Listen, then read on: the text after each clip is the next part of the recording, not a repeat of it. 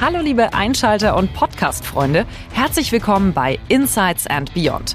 Digital, nachhaltig, technologisch der Podcast von Trelleborg Sealing Solutions. Ihr seid hier richtig, wenn euch die treibenden Fragen rund um Themen wie Digitalisierung, Elektrifizierung und Nachhaltigkeit interessieren. Und vor allem, wenn ihr mit euren spannenden Fragen und Kommentaren die Diskussion mitgestalten wollt. Was Experten von Trelleborg und Spezialisten aus Wirtschaft, Industrie und Forschung dazu sagen, das erfahrt ihr hier. Also viel Spaß mit einer neuen Episode von Insights and Beyond.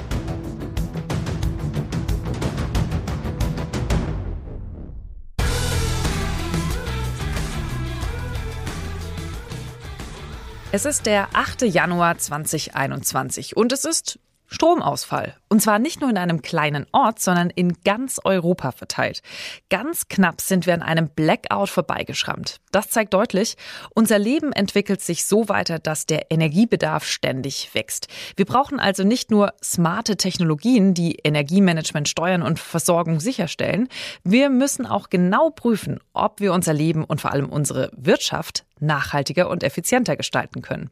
Und damit ich hier nicht alleine mit diesen großen Fragen stehe, freue ich mich sehr, dass ich zwei Experten an meiner Seite habe, die sich gemeinsam mit mir diesen Fragen stellen. Claudia Altenrath, Head of Sustainability Management bei Weiland und Professor Dr. Konrad Sauer, Vice President Innovation und Technology bei Trelleborg Sealing Solutions. Hallo. Hallo Sarah. Hallo. Es ist so schön. Wir sind äh, gerade mal so richtig New Normal-mäßig äh, unterwegs. Wir haben uns teilweise hier on-site sozusagen im Studio. Konrad und ich sitzen im, im Studio und äh, Sie sind uns zugeschaltet, Frau Altenrath. Also sehr schön, dass das jetzt hier so klappt. Und damit steigen wir auch direkt gleich mal ein in unsere äh, Podcast-Session. Für die, die unsere Podcasts häufiger hören, wissen, es gibt am Anfang immer eine Buchtitelfrage und äh, ja, ich gebe mal gleich zu Ihnen rüber, Herr Sauer. Wenn man über Ihr Vorhaben in Sachen Nachhaltigkeit in 2021 ein Buch schreiben würde, was für einen Titel hätte dieses Buch? Mission Possible. Das finde ich gut, sehr positiv. Und auch, glaube ich, ich stelle mir jetzt gerade schon das Buchcover vor. Ich weiß nicht, ob Sie mit drauf sind, aber es, es wird gut, glaube ich, wird gut. So, Frau Altenrath, ich gebe es an Sie weiter. Was ist bei Ihnen der Buchtitel für Ihr Vorhaben in Sachen Nachhaltigkeit 2021? Äh, wahrscheinlich wäre es ein etwas trockeneres Sachbuch mit unternehmerischer Nachhaltigkeit einen sinnvollen Beitrag leisten. Obwohl ich zugeben muss, Mission Possible hört sich viel, viel schöner an. Sie können aber auch einfach noch ein, noch ein cooleres Foto drauf machen, plus den Titel und dann gewinnen Sie gegen den Herrn Sauer. Klingt auf okay. jeden Fall gut. Versuchen wir das so. ähm, zweite Frage. Alle reden ja über Nachhaltigkeit. Welche Frage müssen wir uns jetzt stellen, damit das New Normal auch wirklich nachhaltiger wird? Frau Altenrath, was sagen Sie? Na, wir haben im Moment ein unfassbares Momentum für das Thema Nachhaltigkeit. Also die, die, das ist in der öffentlichen Wahrnehmung so hoch wie noch nie, habe ich das Gefühl, äh, mit, mit Fridays for Future, Diskussionen über Lieferkettengesetze, die sogar in den Nachrichten geführt werden. Ähm, ich glaube, dieses Momentum müssen wir mitnehmen einfach und auch die Begeisterung der Leute für, für viele Themen. Ähm, und aber versuchen, die Leute dabei nicht zu überfordern und mit Verboten zu überfrachten. Ich glaube, dann kann es uns gelingen, das Thema ja als neues Normal ein Stück weit zu, zu etablieren. Ich glaube, wir haben die Chance, dieses neue Normal zu gestalten. Das ist eine der Gelegenheiten, wo was ganz Disruptives passiert ist, wo wir Gestaltungsraum kriegen, wo wir eben nicht inkrementell in kleinen Schritten weitermachen, wo wir jetzt die Chance haben, Dinge neu zu denken, Lieferketten neu zu denken, Partnerschaften neu zu denken. Und diesen Aufbruch sollten wir nutzen. Ja, das stimmt. Auch, äh, dass wir jetzt im Moment alle im Homeoffice sind, ist ja auch äh, sehr plötzlich gekommen und hat uns gezeigt, dass das aber auch von jetzt auf gleich möglich ist, was für vor einem Jahr wahrscheinlich niemand so für, für denkbar gedacht hätte. Da haben Sie jetzt ein Stichwort gegeben und mir schlagartig meine Reihenfolge der Fragen umgeschmissen, aber da mache ich jetzt einfach mal direkt mit, denn wir wollen heute wieder Zuschauerfragen mit beantworten in dem Gespräch. Teilweise haben wir die durch unsere Konferenz im November erhalten, da haben wir Zuschauerfragen, aber auch über den Podcast sind uns Fragen zugeschickt worden. Deswegen wollen wir die heute beantworten und eigentlich wollte ich mit den Zuschauerfragen starten, aber Sie haben gerade so ein wahnsinnig gutes Stichwort gegeben, dann, dann springe ich doch da mal drauf. Wir haben in einem anderen Podcast mit Will Will Ritzrau sprechen wir auch über das Thema Nachhaltigkeit. Und da haben wir darüber gesprochen, wie die Klimaziele von großen Unternehmen sind. Jetzt frage ich mich gerade, wir sitzen ja alle im Homeoffice. Wie um alles in der Welt wollen Sie das denn jetzt umsetzen? Gibt es da den Chief Sustainable, äh, Sustainability Officer, der dann durch mein Wohnzimmer läuft und sagt, da musst du den Stecker ziehen, da braucht man noch irgendwie eine LED-Birne und dann können Sie das sicherstellen? Oder ist das jetzt plötzlich äh, die Büchse der Pandora, die wir geöffnet haben, weil man plötzlich durch Remote Work dieses CO2-Neutrale gar nicht mehr versprechen kann, weil jeder zu Hause erstmal machen kann, was er will? Ähm, nee, ich denke, ähm, das hilft, also das leistet einen guten Beitrag ähm, zur Erreichung oder zur Unterstützung der CO2-Ziele eines Unternehmens. Aber bei uns ist zum Beispiel die, die der Strom, der in den Büros verbraucht wird, ist nicht der größte Hebel für unsere Klimastrategie, sondern die Produktion und die läuft ja weiter. Egal, ob die Leute im Homeoffice arbeiten, das heißt, unsere Hebel sind nach wie vor die gleichen, nämlich Energieeffizienz in der Fertigung ähm, und auch in Gebäuden natürlich, weil selbst wenn wir im Homeoffice arbeiten, teilweise werden ja trotzdem auch Leute in den Büros arbeiten und auch in Zukunft in den Büros arbeiten, nur vielleicht nicht mehr fünf Tage in der Woche. Wenn ich das jetzt mal so rüber übersetze bei Ihnen, äh, Herr Sauer, Sie haben ja auch viel Produktion, aber es gibt durchaus auch viele Office-Menschen, die jetzt zu Hause sind. Ist das jetzt quasi so, naja, der vertretbare Verlust, den man hat, wenn man sagt, naja gut, das können wir jetzt nicht kontrollieren, das ist der blinde Fleck bei unserer CO2-Neutralität oder kann man das in irgendeiner Form jetzt regeln, ein, wie soll man sagen, mhm. einnorden und helfen? Also ich kann mich jetzt, Regeln ist ein schönes Stichwort, ich kann mich jetzt auf die Berichterstattungsregeln zurückziehen und sagen, ha, der Stromverbrauch im Homeoffice ist gar nicht bei mir äh, in, der, in der Bilanz drin, den muss ich gar nicht ausweisen.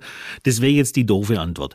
Die viel spannendere Antwort ist, dass wir uns gerade äh, für uns angucken, was auch unsere indirekten Auswirkungen sind. Also das immer wieder oft zitierte, was, wie klimaneutral ist denn Cloud Computing?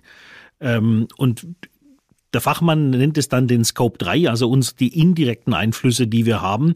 Und die gucken wir uns jetzt zunehmend auch an. Ähm, weil das, das kommt eben nicht klimaneutral. Also einfach nur, weil ich den Server im Keller abschalte, heißt es, ich verursache nicht äh, weniger CO2-Emissionen, sondern vielleicht sogar, wenn ich cloud-basierte Systeme nutze, eher mehr. Das versuchen wir jetzt zu verstehen und um uns darauf einzustellen. Dann mache ich da jetzt mal direkt weiter mit. Sie haben gesagt, das wäre die doofe Antwort. Ich habe mal gelernt, es gibt keine doofen Fragen. Und ich finde sogar, dass unsere Fragen, die uns hier zugespielt worden sind von unserer Community, wahnsinnig schlau sind. Denn eine Frage dockt hier gerade an. Sie haben es gerade schon angesprochen. Ähm, es geht ja nicht nur um Homeoffice, sondern es gibt ja auch sowas wie eine Lieferkette, die Supply Chain. Deswegen die Frage von einem Zuschauer oder einer Zuschauerin, können große Unternehmen wirklich vollständig transparent über ihre Nachhaltigkeit sein? Da bin ich froh, dass ich zwei große Unternehmen hier habe. Frau Altenrath, was sagen Sie auf die Frage? Das ist schwierig. Ähm, vollständige Transparenz würde ja bedeuten, dass wir über jeden Schritt in der Lieferkette Transparenz haben. Und es ist noch relativ einfach mit unseren direkten Lieferanten ähm, in, der, in der direkten Geschäftsbeziehung. Ähm, da können wir äh, einfacher schauen. Die kennen wir auch besser. Ähm, und da können wir mehr Dinge durchsetzen. Und dann wird es schwieriger, äh, wenn es dann in die Vorlieferung Lieferanten geht, klar können wir natürlich über unsere Lieferanten auch die Pflicht in die Vorkette geben. Ähm, aber da wird es natürlich für uns schwieriger, wirklich auch ähm, Dinge zu überprüfen. Und ähm, da kann man dann eher gucken, dass man sich Schwerpunkte sucht. Wenn man zum Beispiel Rohmaterialien einkauft, dass man für bestimmte Rohmaterialien wirklich mal die komplette Wertschöpfungskette anschaut. Also da tiefer geht, wo wo, man einen größeren Einfluss hat. Aber man wird sicherlich nicht an jeder Stelle und bei jedem eingekauften Material bis in die letzte Stufe gehen können. Und oft wissen wir ja auch die ganzen Lieferantenketten dann nicht. Äh, das verschwindet irgendwann im Grauen, wenn dann zum Beispiel ähm, Metalle eingekauft werden. Ähm, da gibt es im Stahlbereich sehr bekannt ähm, eben auch ganz viel Recycling. Und da weiß ich nicht, wo der ursprünglich mal hergestellt wurde. Was wir da an der Stelle tun, ist, wir wollen im Grunde den gesamten Fußabdruck verstehen und rechnen dann da einfach, was, was ist es denn, was so eine typische Tonne Stahl als ökologischen Rucksack mitbringt. Äh, und da geht's dann eher um die grundsätzlichen Entscheidungen, um Werkstoffauswahl oder anderes. Und dann sind wir vom konkreten Lieferanten auch gar nicht so sehr abhängig, wenn es zum Beispiel im Rahmen von Designentscheidungen Auswahl geeigneter äh, Konstruktionslösungen geht. Da kann man auch mit Annahmen relativ weit kommen. Jetzt muss ich provokant fragen, wenn man jetzt mal, Sie haben gerade gesagt, wir versuchen das zu verstehen, dann haben Sie verstanden, jetzt machen wir mal kurz einen Case, äh, Sie haben verstanden, dass zum Beispiel ein Partner ähm, nicht unbedingt dazu beiträgt, dass Sie Ihr Klimaziel erreichen. Ähm, Sie haben 50 by 25 als Ziel, also 50 Prozent Reduktion. Was passiert konkret? Wird der rausgeschmissen? Wird der zum Gespräch geholt? Wird der von Ihrer Sustainability Task Force besucht? Oder wie kann ich mir das vorstellen? Also ich denke, das machen wir so wie ganz viele andere auch im Rahmen einer Lieferantenentwicklung. Also wir haben einen Code of Conduct und da haben wir zu bestimmten Kriterien sehr harte Ziele. Also wenn wir rauskriegen würden, dass jemand äh, bestimmte Grundrechte verletzt, von dem würden wir uns sofort trennen. Das, da gibt's No-Gos. Ähm, bei anderen Themen ist es eine Frage der Lieferantenentwicklung, dass man eben auch partnerschaftlich äh, sagt, so wo können wir gemeinsam ähm, Dinge erreichen und zwar so, dass das auch dem wirtschaftlichen Zweck dient. Das ist auf jeden Fall ein guter Gedanke, nicht immer Fingerpointing zu betreiben, sondern du, du musst mal anfangen, weil wir sind ja schon super. Ähm, das ist das eine. Man kann äh, unter Menschen sich partnerschaftlich da dem Thema nähern. Das andere ist, man kann sich auch technologisch nähern. Und da hätte ich schon die zweite Zuschauerfrage, äh, beziehungsweise das ist, glaube ich, eine Zuhörerfrage. Äh, was sind denn die technologischen Herausforderungen, um Nachhaltigkeit zu unterstützen? Frau Altenrath, da gebe ich rüber, denn tatsächlich war ich, ich gebe es ehrlich zu, ich habe mich vorher noch nicht so groß mit ihm beschäftigt gehabt. Ich war ganz überrascht, dass sie als, ich, ich, sage jetzt mal im Volksmund, das Heizungsunternehmen, dass, die, dass da so viel äh, Technologie bei Ihnen drin ist. Was sind Ihrer Meinung nach eben die Herausforderungen, um da technologisch die Nachhaltigkeit zu unterstützen? Ähm, also es gibt zwei, für mich zwei große Aspekte und das ist einmal ähm, Energieeffizienz zu steigern, also wirklich den Energieverbrauch weiter zu reduzieren. Ähm, dazu können wir beitragen mit unserer Produktion, indem wir unsere Prozesse effizienter gestalten, aber natürlich auch in Bezug auf unsere Produkte zu schauen, dass die äh, hocheffizient sind und, und das meiste aus dem Brennstoff rausholen. Äh, und zum anderen, äh, und das ist ein wirklich wesentlicher Punkt für mich, äh, verstärkt erneuerbare Energien einzusetzen einzusetzen, weil ich glaube, nur so werden wir am Ende die Dekarbonisierung hinkriegen, äh, indem wir grüne Energieträger haben. Und es ist jetzt egal, ob wir da über Strom oder über Gas reden. Ähm, ich glaube, das ist wirklich eine der großen Aufgabenstellungen für die Zukunft, grüne Energie bereitzustellen ähm, auch hier eine kritische Nachfrage, weil ich kenne das von mir selber, von meinem Unternehmen. Da geht es nicht um Produktionen, sondern um Prozesse, um Arbeitsabläufe. Und bis ich mich dazu durchringe, wirklich eine neue App zu nutzen und neue Prozesse rein äh, zu implementieren. Man hält doch wahnsinnig gerne an den alten Sachen fest. Ist es jetzt mehr so ein, wir justieren oder sind Sie da wirklich disruptiv unterwegs und sagen, nein, die Prozesse haben wir komplett teilweise neu gedacht? Ähm, na gut, wir machen Nachhaltigkeit ja jetzt nicht erst seit, seit letztem Jahr, sondern wir haben das Programm seit 2011.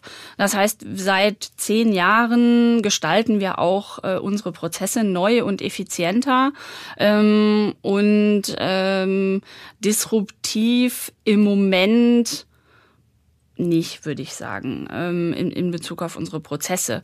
Ähm, in Bezug auf die Produkte, das heißt den Teil, wo dann unsere Kunden quasi auch ihre, ihre eigene Nachhaltigkeit ausbauen können, ähm, da sehen wir natürlich einen ganz starken Trend äh, weg von den fossilen Energieträgern und, und von den Gasheizgeräten hin zu Wärmepumpen, zu Strom. Macht aber natürlich vor allem auch dann Sinn, wenn man sie auch mit grüner Energie, also mit Ökostrom betreibt betreibt. Sonst wird es eine Milchmädchenrechnung, da gebe genau. ich Ihnen recht. Äh, drei Punkte hat die Frau Altenrath gerade angesprochen. Produktion, Prozess und Produkt. Äh, ich gebe das mal weiter. Wie ist denn da bei Ihnen so der Zusammenhang mit technologischer Unterstützung? Geht alles Hand in Hand. Ähm, und ich will ein Beispiel äh, machen. Wir hatten vor zwei Jahren die Möglichkeit, wir haben neu gebaut und haben das neue Gebäude im Grunde schon auf ein neues Normal Damals war von Covid noch nicht die Rede, äh, aber stärker digitalisiert, paperless. Äh, also ab und zu bieten sich Möglichkeiten, disruptiv Dinge zu verändern. Das muss man gestalten, da muss man auch die Kolleginnen und Kollegen dabei mitnehmen. Aber wichtig ist, dass man, egal was man tut, ähm, einen Plan dazu hat, Geschäftsprozesse verbessern, ähm, werden jede Veränderung, sei es Design, sei es Geschäftsprozess, wird hinterfragt. Was müssen wir tun? Was verbessert das Ganze? Und was müssen wir tun, um das Change Management auch richtig ähm, hinzukriegen? Gelingt es uns immer? Nee, aber wir werden immer besser. Frau Altenrath sagte das so schön, Nachhaltigkeit ist eine Reise. Ähm, und das würde ich für uns auch in Anspruch nehmen. Und ich glaube nicht, dass sie da ganz, ganz beim Kofferpacken am Anfang noch gerade stehen. Deswegen ist das ja schon mal ganz gut. Was mir auffällt, ist, ähm, wir haben wahnsinnig viel Technologie gewonnen. Und Technologie war, glaube ich, früher etwas, was in der Produktion stattfand, in Unternehmen und Technologie findet heute im Alltag statt. Äh, Technologie findet jetzt im Moment gerade statt. Wir sind hier per Videotelefonie verbunden mit der Frau Altenrath und da äh, muss ich sagen, das ist ja eine tolle neue Möglichkeit, aber schauen wir uns doch mal ganz kurz hier das Thema Nachhaltigkeit an. Eine Studie aus den USA sagt, eine Stunde Videocall oder Streaming verbraucht ca. 150 bis 1000 Gramm CO2, je nachdem, wie gut der Stream dann eben auch ist und eine ungefähr iPad-große Fläche Wasser. Allein wenn wir jetzt die Kamera ausschalten würden, was wir gerade nicht machen wollen, damit wir uns sehen können, könnte man bis zu 95 Prozent der CO2-Emissionen einsparen. Wow, deswegen, für alle, die uns schon häufiger gehört haben, äh, ja, ist das, glaube ich, bekannt. Wir haben immer einen, einen Part, der nennt sich Dichtung oder Wahrheit. Da geht es darum, das Statement jetzt zu untersuchen, ob das jetzt eine Idee ist, äh, die mir aus dem Kopf entspringt oder ob das der Wahrheit entspricht. Deshalb dazu das Statement Dichtung oder Wahrheit. Der Energieverbrauch durch neue Technologien wird höher sein als das Einsparungspotenzial damit. Wer möchte? Das hängt davon ab. Also absolut, wie das Beispiel zeigt, kriegt man nichts umsonst. Umgekehrt ist es dann eine relative Betrachtung. Was wäre die Alternative? Wir würden uns in ein Flugzeug setzen, wir würden mit dem Auto irgendwo hinfahren. Also das ist dann ein Trade-off. Also alles komplett auf, auf Null äh, werden wir nicht kriegen, aber es ist der relative Vergleich, der uns äh, da nach vorne bringt. Also ja, äh, auch Digitalisierung kommt nicht umweltneutral, aber es ist eine deutliche Verbesserung zur rein physischen Welt, die wir vorher hatten. Und dieses Delta sollten wir uns eben auch betrachten. Aber wir müssen uns natürlich im Klaren sein, und das ist das Thema Technikgläubigkeit. Nicht alles, was Neues, ist automatisch auch besser. Also deshalb sind solche Untersuchungen wichtig. Weil was wir nicht wollen, ist, dass wir um Veränderung, um der Veränderung willen Verschlechterungen in unsere Systeme hineinbekommen, sondern dass wir bewusste Entscheidungen treffen und die schaffen wir eben besser, wenn wir sie vorher auf Fakten basieren können. Diese 360-Grad-Perspektive, Frau Altenrath, ist Ihnen da auch schon mal was aufgefallen bei sich, dass Sie gemerkt haben, wow, da sind wir ganz toll äh, technisch nach vorne gegangen in der Effizienz, aber tatsächlich zumindest oder dem Outcome, aber tatsächlich war es jetzt gar nicht so viel nachhaltiger. Oder kennen Sie da andere Beispiele, wie eben dieses Thema neue Technologien und Nachhaltigkeit zusammenhängt? Oh, da fällt mir jetzt spontan nichts ein. Ich würde aber noch was ergänzen wollen zu dem ähm, Punkt vom Herrn Sauer gerade. Ähm, also ich bin, ich bin auch der Meinung, ähm, dass natürlich äh, der CO2-Fußabdruck durch diese neuen Technologien etwas steigt. Aber ich glaube, dass wir mehr einsparen, als, als der ansteigt. Aber ich finde, das hat noch einen anderen Aspekt und den darf man auch nicht vergessen an der Stelle. Wenn wir durch diese technischen Möglichkeiten in die Lage kommen, mehr Zeit zu Hause mit Freizeit, mit Dingen, die wir wir, die wir mögen, zu verbringen als im, im Zug oder im Flugzeug, dann ist das auch ein, ein unheimlicher Mehrwert für mich als Privatperson. Und ähm, das äh, finde ich auch einen sehr positiven Aspekt, den man dabei auch nicht vergessen sollte. Das ist auch ein guter Punkt, weil wir sind ja nicht Mitarbeiter und geben quasi äh, mit äh, entweder Betreten des Büros oder mit Anschalten des Rechners unser, unsere private Identität auf, sondern wir bleiben ja auch Menschen, egal wo wir gerade sind und arbeiten. Deswegen ist das ein sehr schönes Argument. Ich will mal ganz kurz einen kleinen äh, Blick auf die Politik werfen. Nicht jetzt im Sinne von Regeln und Co. Da haben wir bereits auch schon in anderen Podcasts von uns drüber gesprochen. Also wer die noch nicht gehört hat, einfach mal bei uns in der Liste nachschauen. Da geht es auch schon immer wieder um dieses Thema. Gerade auch beim Thema Elektrifizierung haben wir da schon drüber gesprochen. Also gerne mal reinhören in unsere älteren Podcast-Folgen. Ich möchte aber auf eine ganz konkrete Sache raus, und zwar den Green Deal der EU. Und die setzen ja auch verstärkt auf Technologie. Zum Beispiel Wasserstoff ist da ein ganz, ganz großes Thema. Wasserstoff, teilweise habe ich das Gefühl, sogar vor elektrischer Energie, auch in der Automobilwelt. 2020 dachte man plötzlich, alles war immer bis dahin Elektro. Auf einmal kommt da dieser Wasserstoff um die Ecke. Experten sagen, Wirkungsgrad ist schwierig, technisch ist es aufwendig. Ist das jetzt gerade so der richtige Weg, der in A in der EU gemacht wird und B auch bei den Unternehmen selbst, die jetzt sagen, Mensch, da Wasserstoff, das ist doch das neue elektrisch? Herr Sauer. Also, oder, ja, nee, nee, sehr gerne. Ihr, ihr Bild ist gerade übrigens weg. Ich weiß nicht, ob Sie es nachhaltigerweise ah. aus, ausgeschaltet haben. Nein, ich habe es angelassen ja. und ich sehe mich auch noch unten jetzt, rechts Jetzt sind Sie wieder da, genau. Da, deswegen okay, konnte ich, Sie gerade nicht sehen. Alles gut. Okay, okay dann Frau Altenrath, was sagen ja, Sie dazu? Also, Wasserstoff ist, ist für uns in der Tat ein, ein wichtiges Thema ähm, für die Nutzung in unseren Produkten. Also Gas als, als herkömmlicher Brennstoff, äh, fossiler Brennstoff äh, wird in der Zukunft schwierig werden. Das heißt, wir, wir äh, probieren ähm, oder wir, wir arbeiten an der Beimischung äh, von Wasserstoff, aber auch an reinen Wasserstoffgeräten, äh, also die mit reinem Wasserstoff betrieben werden können. Und ich denke, dass, dass äh, erneuerbare Energien, aus erneuerbaren Energien gewonnener Wasserstoff durchaus in Zukunft eine wichtige Rolle bei der Energiewende äh, spielen kann.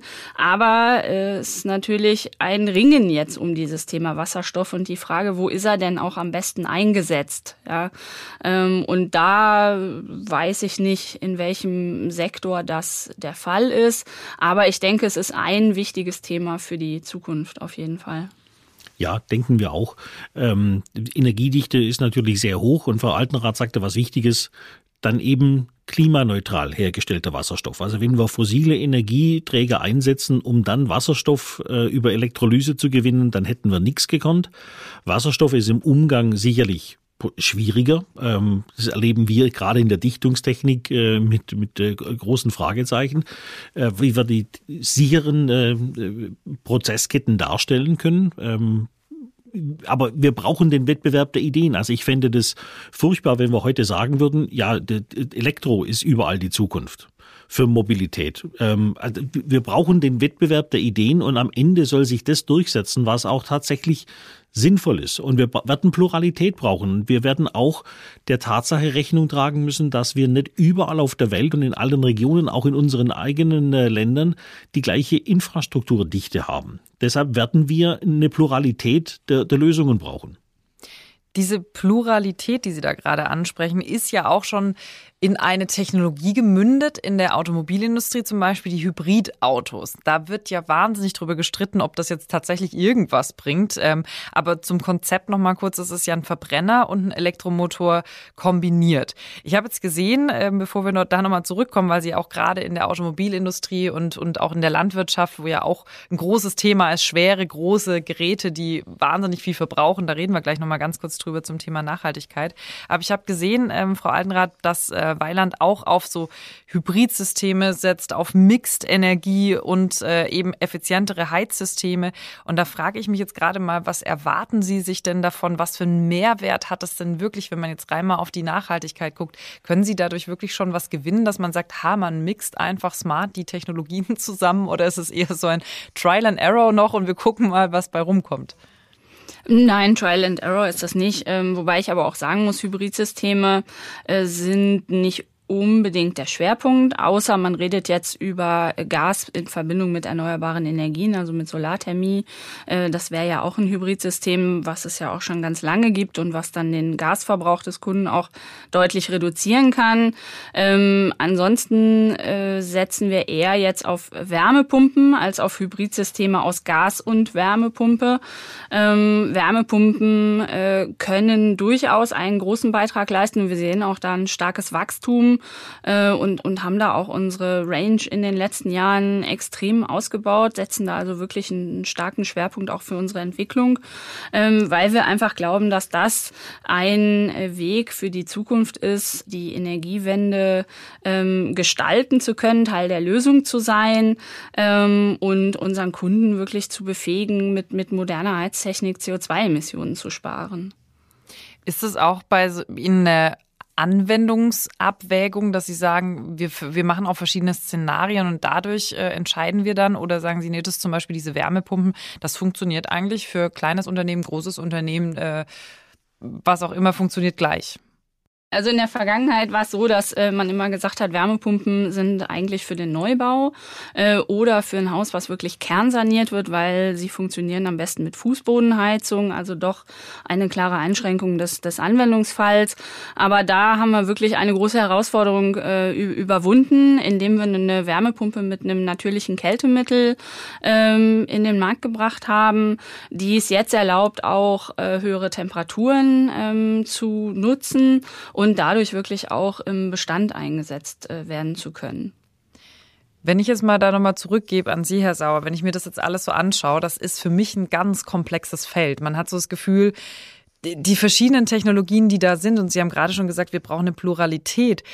Das bedeutet aber auch, ich brauche jedes Mal wieder Geld und Manpower, um diese ganz individuellen Anwendungsfelder zu bestücken. Ist das denn der richtige Weg oder verzetteln wir uns fast ein bisschen und wäre ein bisschen mehr Fokus gerade angesagt?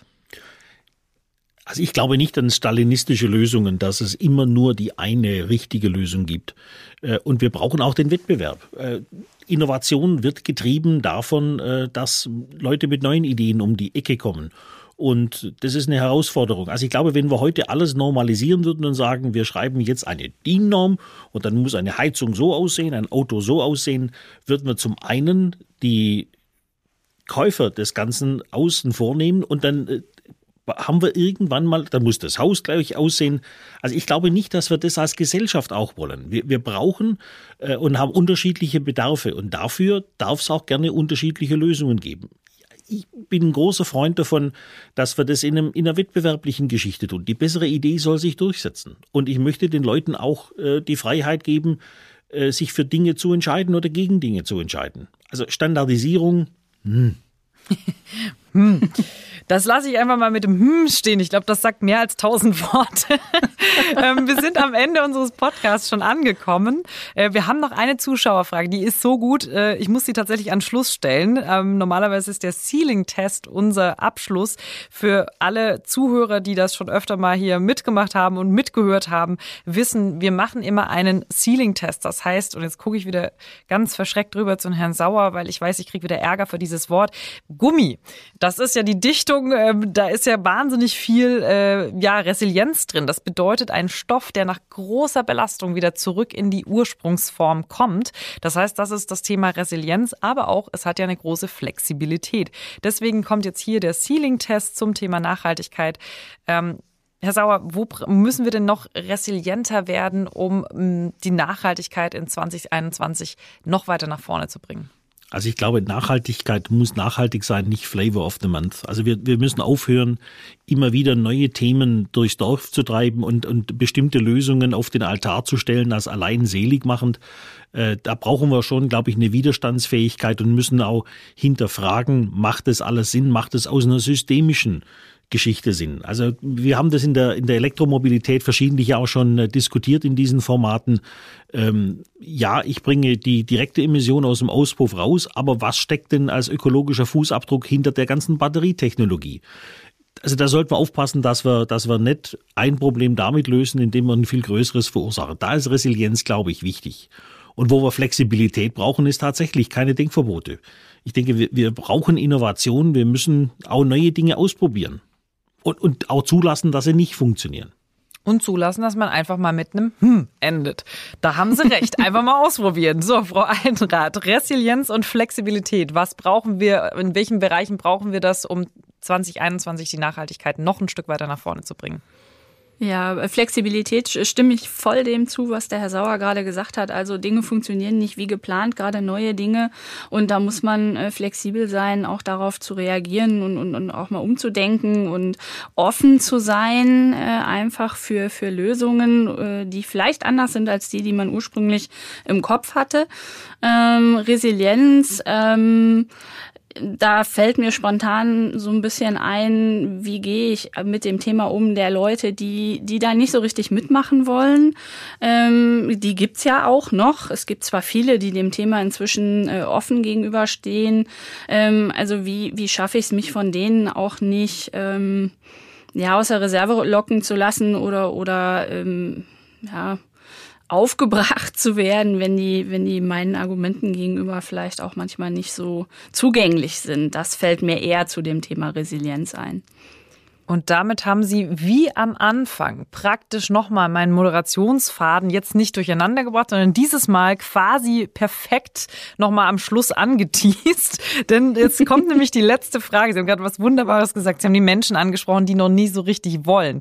Und da haben wir zum Schluss nochmal eine ganz, ganz tolle äh, Zuschauerfrage von unserer Konferenz mitgenommen, die wir im November gemacht haben. Und das war die Frage, was würden Sie den Menschen sagen, die glauben, dass es für den Schutz unseres Planeten zu spät ist?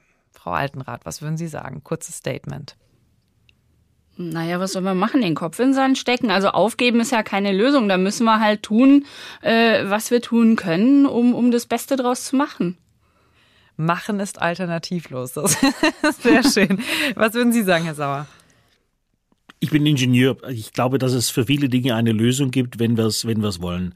Und äh, wir haben in diesem Podcast jetzt immer wieder das Thema nachhaltige Energie angesprochen. Also selbst wenn wir zu viel CO2 in der Luft haben, aber Energie aufwandsneutral, klimaaufwandsneutral herstellen können, können wir es uns irgendwann leisten, den Kohlenstoff auch wieder aus der Luft zu holen. Es darf keine Denkverbote geben. Und auf diesem Weg müssen wir weitergehen. Ich glaube nicht, dass es zu spät ist. Es ist nie zu spät. Die Denkverbote, die wollen wir auch nicht haben. Deswegen, wenn unsere Zuhörer da draußen, also wenn sie irgendwie Fragen haben, die spannend sind aus ihrer Sicht, dann schicken sie uns das Ganze auf jeden Fall zu. Wir werden hier unten noch eine E-Mail-Adresse angeben, wo sie wissen, wo das Ganze hingehen soll. Also auf jeden Fall freuen wir uns da auch über Input, denn wir sind ja da, um die wichtigen Fragen zu diskutieren. Und das sollen wir hier nicht in unserem stillen Kämmerchen machen, sondern gemeinsam mit Ihnen. Das heißt, gerne die Fragen an uns. Und ich sage schon mal vielen, vielen Dank für die ganzen tollen Antworten und freue mich, ich, ja, ich sage einfach mal bis zum nächsten Mal. Ich bin mir sicher, wir begegnen uns nochmal. Ja, vielen Dank. Tschüss. Tschüss.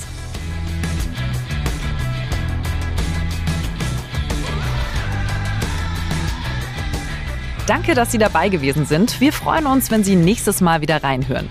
Wenn Sie nichts verpassen wollen, abonnieren Sie einfach unseren Podcast und natürlich freuen wir uns über Feedback in Form von Bewertungen und Kommentaren.